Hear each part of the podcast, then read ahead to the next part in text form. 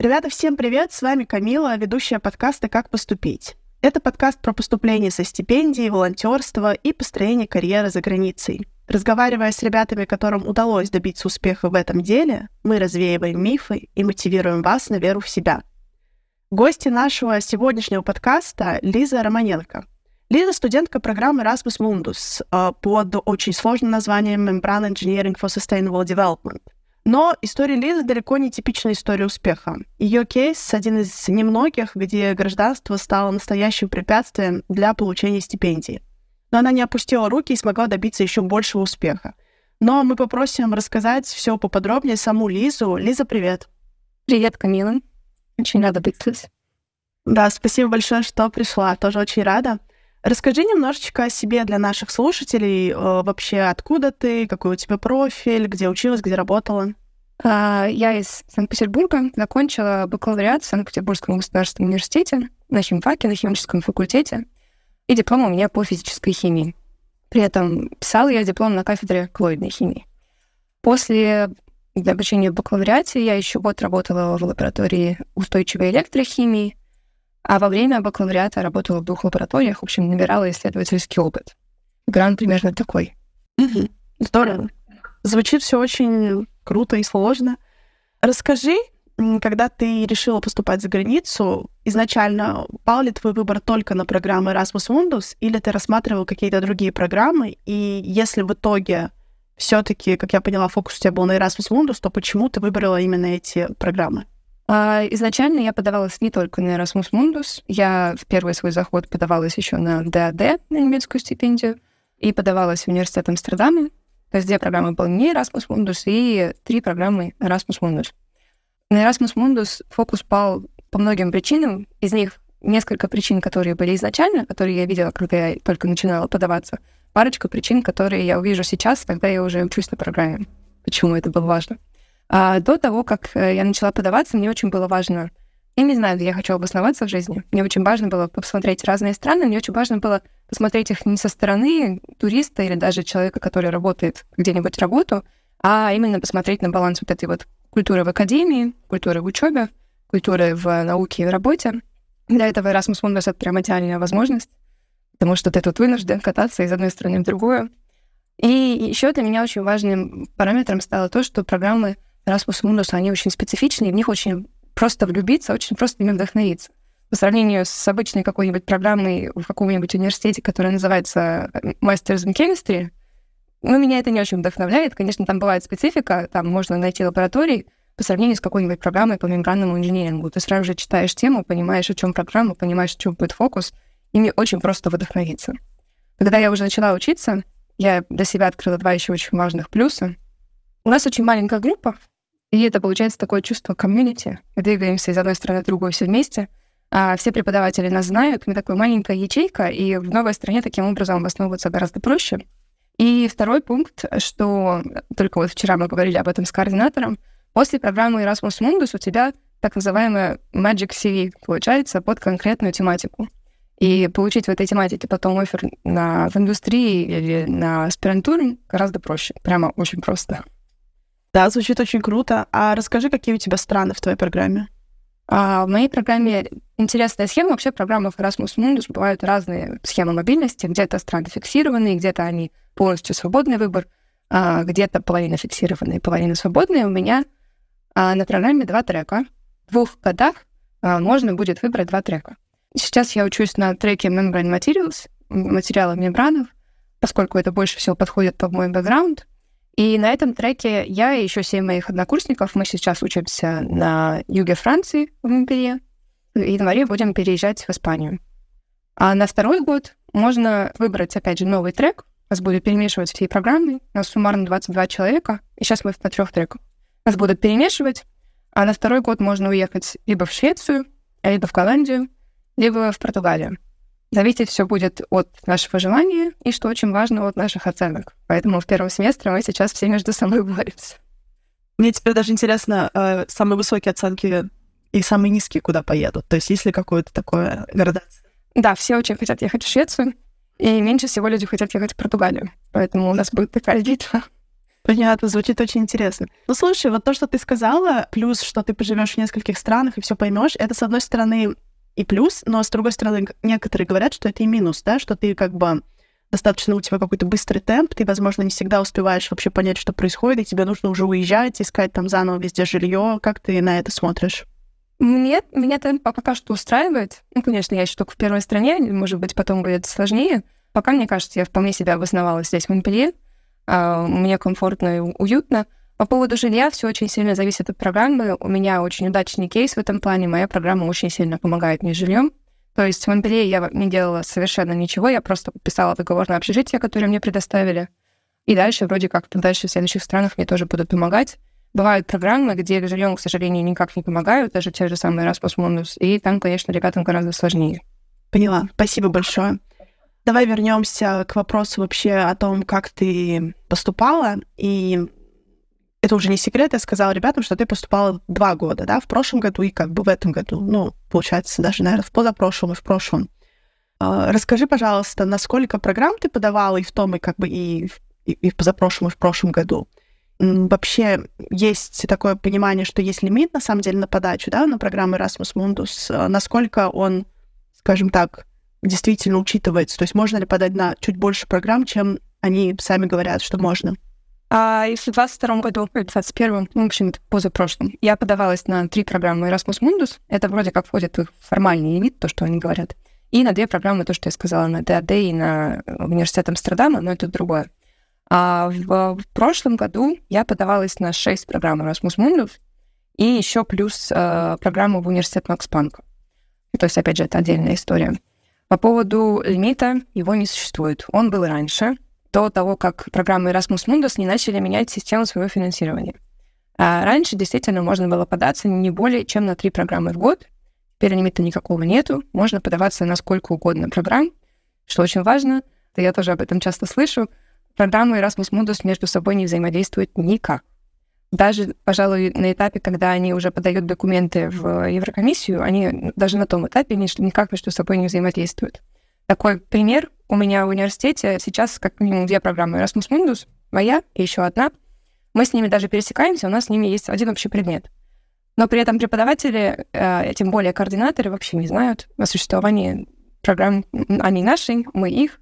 В общем, на этапе отбора программы никак между собой не контактируют, и никакой связи и понимания, что ты подался на другую программу, у них нет. Угу. Все, поняла, спасибо. Очень важный, мне кажется, миф раскрыт, побит и так далее.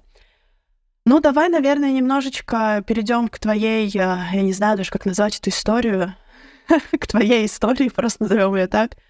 На самом деле, конечно, очень вдохновлена тем, что ты реально смогла как бы собраться и все сделать еще лучше, чем у тебя было. Большая молодец. Но давай как бы ребятам немножко расскажем, что случилось.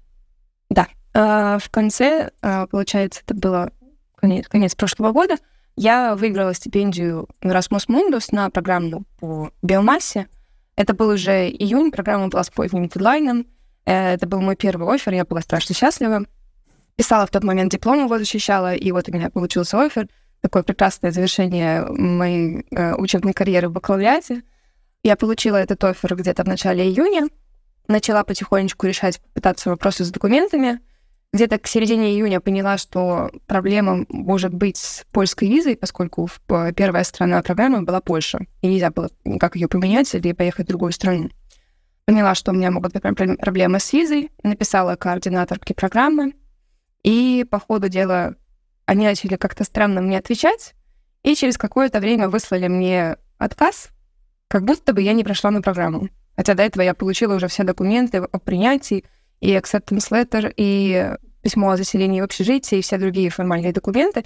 А тут мне в середине июня приходит письмо о том, что, извините, вы не отобраны на программу. Я уже как бы там собираюсь куда-то ехать. Потом был очень сложный, долгий и до сих пор непонятный мне процесс, немножечко конфликтный с программой, когда я пыталась решить этот вопрос. Ну, начну с того, что однажды мне пришло от них письмо на польском, в виде моих личной переписки, в котором меня называли, ну, просто по гражданству, россиянка, и сказали, что надо россиянке объяснить, почему мы ее не берем, не потому что она там не прошла, отбор, а потому что другие причины. Были другие письма, в которых э, мне так немножечко мягко угрожали, что если я буду пытаться попасть на программу какими-нибудь другими путями, то об этом будет сообщено властям, потому что в какой-то момент я предложила координаторке той программы, может быть, я могу приехать в Польшу по шенгенской визе, по туристической, и получить ВНЖ на месте, потому что в целом в Польше есть такой путь, это не нелегальный какой-то вопрос, это действительно возможный путь. На что она сказала мне, что это нелегально, и что если я буду пытаться так сделать, они будут вынуждены донести властям и лучше всякие другие неприятные вещи. Чтобы попытаться решить эту проблему, я уже поняла, что через них напрямую я эту проблему решить не смогу, они не намерены мне помогать. В какой-то момент мне сказали, что проблема даже не в визе, а в том, что польский вуз отказывается меня зачислять как э, гражданку России. А чтобы решить эту проблему с другой стороны, я попыталась, я обратилась к... Это был глава отдела по науке и технологиям от делегации ЕС в России, которому мне дали контакт. Я с ним долго все лето переписывалась. Он э, написал э, своим коллегам из Еврокомиссии, тоже по образованию, то есть у меня был контакт и с ними. То есть как будто бы я вроде как даже на высоком уровне свою проблему обозвучивала. Они мне все говорили, что да, мы ищем пути, мы ищем решения. По факту это закончилось ничем. Они не нашли никаких решений, сказали, что это невозможно. Я даже... предложила своим тогда нынешним будущим однокурсникам с этой программы написать петицию, на что они все очень хорошо согласились. Мы написали петицию, все ее подписали, я отправила ее координаторке. Это тоже не имело никакого эффекта. И уже под конец лета я попробовала написать журналисту из э, «Политику», потому что он до этого буквально недавно написал статью о дискриминации российских студентов в Европе, на что он изначально мне очень э, приятливо и дружелюбно ответил, что да, конечно, очень печальная ситуация, есть такие-то варианты, я могу сам написать координаторке, я могу осветить эту историю. А на тот момент я еще не очень понимала, насколько мне стоит освещать эту историю. Я попросила немножечко подождать, но, видимо, это, может быть, было неправильное решение. В итоге он э, перестал мне отвечать, видимо, был занят. В общем, в итоге уже к концу августа выяснилось, что шансов нет никаких, никуда я не еду. Конечно же, тогда это ощущалось как страшная трагедия и беда. Все мне вокруг, разумеется, говорили, что ничего страшного, это судьба, значит, так надо, значит, дальше будет лучше. Разумеется, тогда я вот не верила. А потом выяснилось, что в этой программе, оказывается, есть много других проблем, о которых мне рассказали люди, которые учатся сейчас на ней. Насколько я знаю, один человек даже отказался от стипендии и уехал к себе обратно домой. Ну что, о чем-то это говорит? Что тебе платят полную стипендию в Европе, а ты отказываешься и едешь обратно домой. Там действительно много программ. В этом наборе этого года тоже были спорные ситуации, когда людей, например, не допускали до интервью из-за того, что им назначали дату интервью на программу. Они говорили, извините, я не могу прийти в это время, у меня там работа, учеба или что-нибудь. И на это их просто исключали из списка. В общем, программа оказалась действительно проблемная, поэтому сейчас я очень даже рада, что ничего не получилось. О мой бог, это действительно такой токсик environment. И это очень важно, на самом деле, ребята, тоже вам, наверное, понять, что иногда, да, кажется, что нужно брать то, что дают, да, и даже не только со стипендиями, там, не знаю, на работе. Иногда мы приходим на интервью и говорим, пытаемся себя преподнести в хорошем виде, но мы как бы не смотрим, как ведут себя наши будущие работодатели. И когда такой токс, это правда очень страшно, и надо бежать. Слушай, история вообще, конечно, еще раз, да, она все еще меня подвер... повергает в шок. Мне, наверное, тоже интересно в какой-то момент, как ты не опустила руки, и потому что я думаю, что большинство ребят, наверное, бы подумали, не нужны мне эти ваши стипендии, заберите их, пожалуйста, я там буду делать что-то другое. Как ты не опустила руки и решила в том числе подавать условно на ту же там программу Erasmus Mundus, которая вроде как тебя немножко вот так вот несправедливо обидела? Во-первых, я скажу сразу же, что я четко различала общий конвой Erasmus Mundus и эту программу. Я понимала, что это немножечко разные вещи, и то, что одна программа меня, ну, грубо говоря, в кавычках обидела, это не значит, что другие будут вести себя так же. Но справиться с этой проблемой было действительно морально очень сложно. В августе, в сентябре я вообще не понимала, куда мне двигаться дальше, что мне положено дальше делать, потому что у меня уже был четкий план на свое будущее, и вдруг он так взял, скомкался, сломался и куда-то улетел. Но еще в июне у меня была такая мысль, что, возможно, что-нибудь пойдет не так, и подам-ка я документы в Россию в магистратуру. что я сделала, и таким образом в сентябре я начала учиться в магистратуре. Ну, соответственно, у меня было чем занять себя год. Параллельно э, я начала участвовать во всяких кейс-чемпионатах, потому что в том вузе, где я училась в магистратуре, это была очень популярная идея, кейс-чемпионаты, конкурсы. Э, я поучаствовала в Международной климатической олимпиаде, победила. И вот эти вот маленькие шажочки, которые как бы ты прикладываешь к ним гораздо меньше усилий, чем к поступлению в магистратуру, но они все равно складываются в резюме. И я просто в какой-то момент, там, к октябрю, к ноябрю, начала понимать, что у меня сильно так раздувается резюме, я получаю какой-то реальный полезный опыт. Я подумала опять, ну ладно, раз в прошлом году я получила один оффер, даже с тем резюме, которое у меня было на тот момент, оно, я бы сказала, было довольно пустое. То теперь я набрала еще кусочки, кусочки, кусочки. Может быть, теперь я достойна программы Erasmus Mundus, может быть, теперь все получится. И тогда же примерно мне сказала знакомая про программу в университете Макса Планка. Я тоже начала ее изучать, тоже начала смотреть. Пока начала изучать ее, решила, ну а что же, я не буду пробовать на Erasmus Mundus, я же все знаю про эти программы. Еще параллельно скажу, что я уже сколько, больше года администрирую международный чат по Erasmus Mundus. Поэтому там отвечаю людям на вопросы, не консультирую, а просто рассказываю, если у них какие-нибудь вопросы, рассказываю про программы. Поэтому там я знаю, опять же, всю специфику, знаю, как э, подаваться, знаю вот эти вот... Э, нельзя подаваться на более чем три программы, какие там схемы финансирования.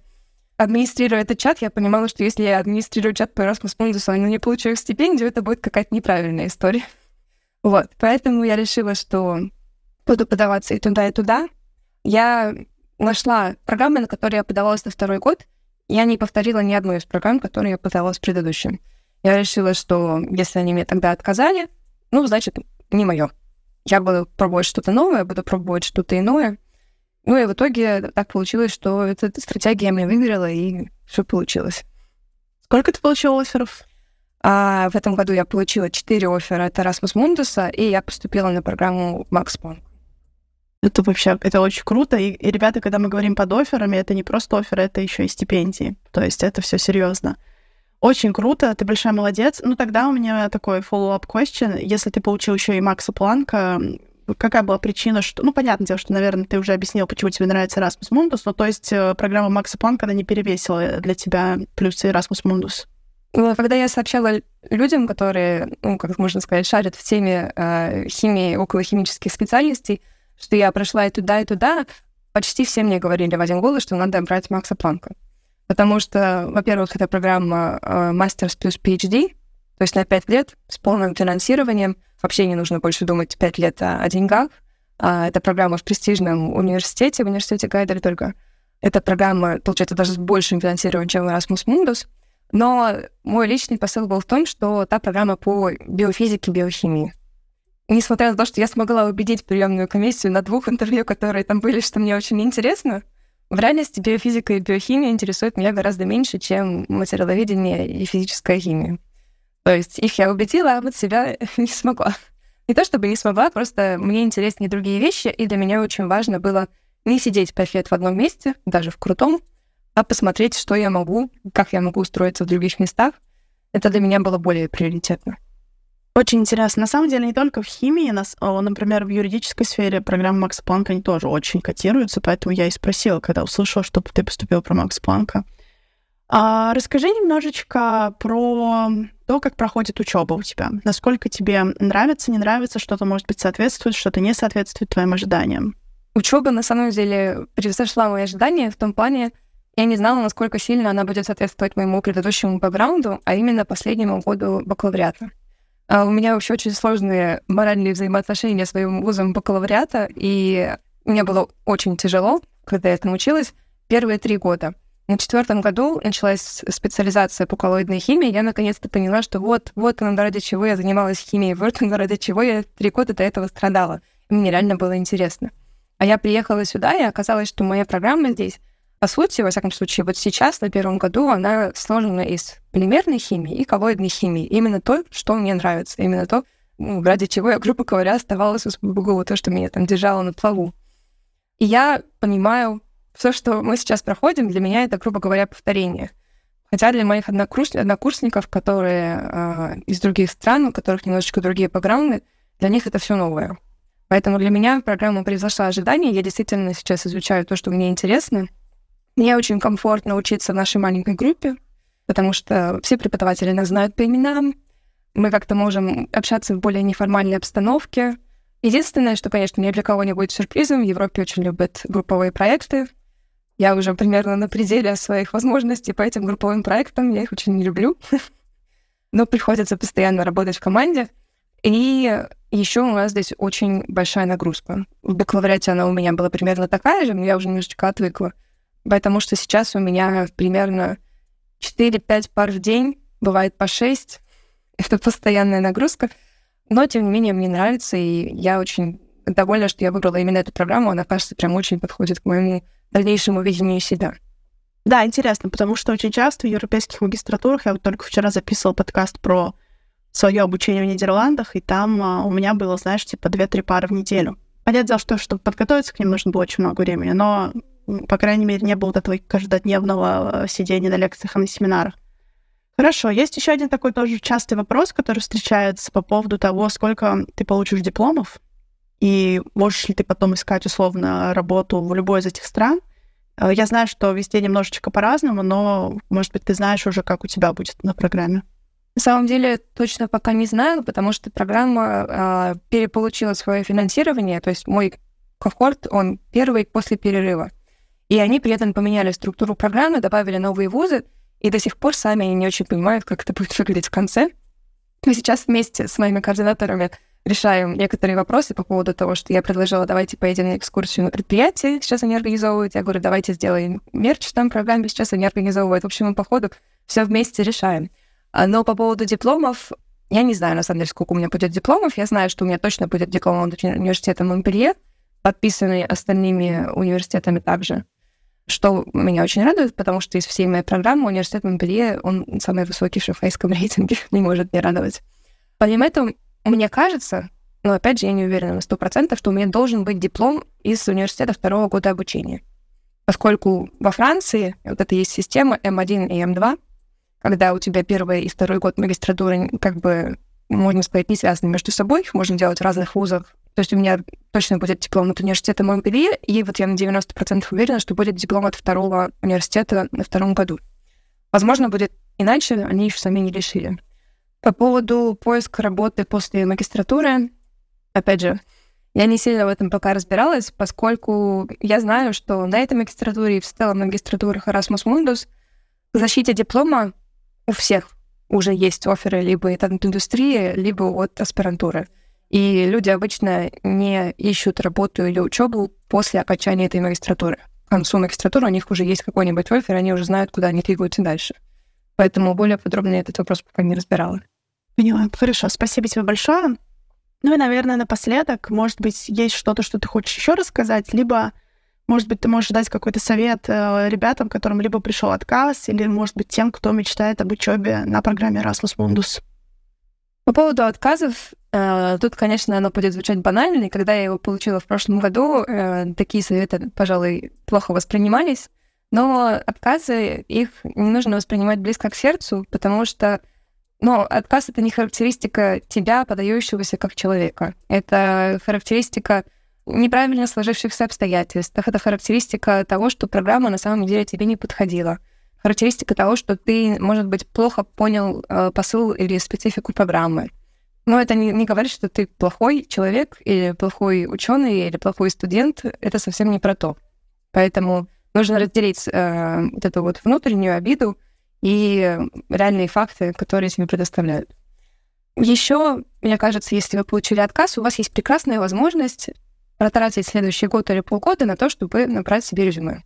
Вы уже посмотрели, какие программы что просят, уже разобрались немножечко в теме, и вы можете маленькими кусочками, какими-нибудь конкурсами, не знаю, конференциями набирать себе резюме, у вас есть время, чтобы его проработать, следующий, на следующей подаче э, выйти с гораздо более сильным профилем. Еще вот то, что я очень люблю говорить своим друзьям, которые про что-нибудь сомневаются, но тоже себе эту мысль сложно донести, никогда нельзя отнимать работу у приемной комиссии. Пускай они решают, надо вас брать или не надо вас брать. Даже если вы сомневаетесь после отказа, опять же, в том, что вы хороший студент, например, и думаете, может быть, не буду подаваться на эту программу, подавайтесь. Потому что решают они, им платят за это деньги, а вам не платят за то, что вы будете решать, на что вам подаваться и не надо. Это их работа, пускай они и делают. И еще что я слышала тоже от многих людей, что они очень боятся собеседований, и тоже кто-то из этого просто не подается. Я, наоборот, собеседование обожаю, это моя любимая часть любой подачи, но, на мой взгляд, очень важно понимать, что на собеседовании можно что-нибудь узнать, как и на экзамене. Я очень люблю экзамены сдавать и проходить собеседование, потому что это не как, можно воспринимать не как тест твоих знаний, а как возможность что-нибудь узнать. Примерно на парочке программ, которые я подавалась в этом году, собеседования были чисто по техническим вопросам. То есть там меня не спрашивали про мотивацию совершенно, были только технические вопросы. И на какие-то вопросы я не смогла ответить. Ну, я что-то ответила, но, видимо, это было не то, что преподаватель ожидал. И преподаватель после этого взял и объяснил мне какие-то вопросы, и теперь я знаю на них ответы. Или когда ты приходишь на экзамен, читаешь вопрос, и что-то узнаешь из него. Я вообще всегда э, уходила умнее после экзаменов, чем приходила на них. В общем, мне кажется, вот эта вот боязнь собеседования, из-за которой люди бывают тоже боятся подаваться на программы, или специально подаются на программы, на которых нет собеседований, тем самым ограничивая себе пул возможностей, он неправильный. Нужно идти на собеседование с мыслью о том, что вы выйдете из него более умным человеком. Вот, примерно такие средства. Да, какой позитивный, какой оптимистичный подход. Спасибо большое тебе, Лиза, за то, что рассказала свою историю, поделилась, все так искренне, честно рассказала. Это очень ценно. Я надеюсь, что многим ребятам это поможет двигаться дальше. Спасибо большое. Да, ребята, а вы подписывайтесь на наши соцсети, следите за обновлениями и э, слушайте наши следующие выпуски. Всем спасибо, ребята, всем пока.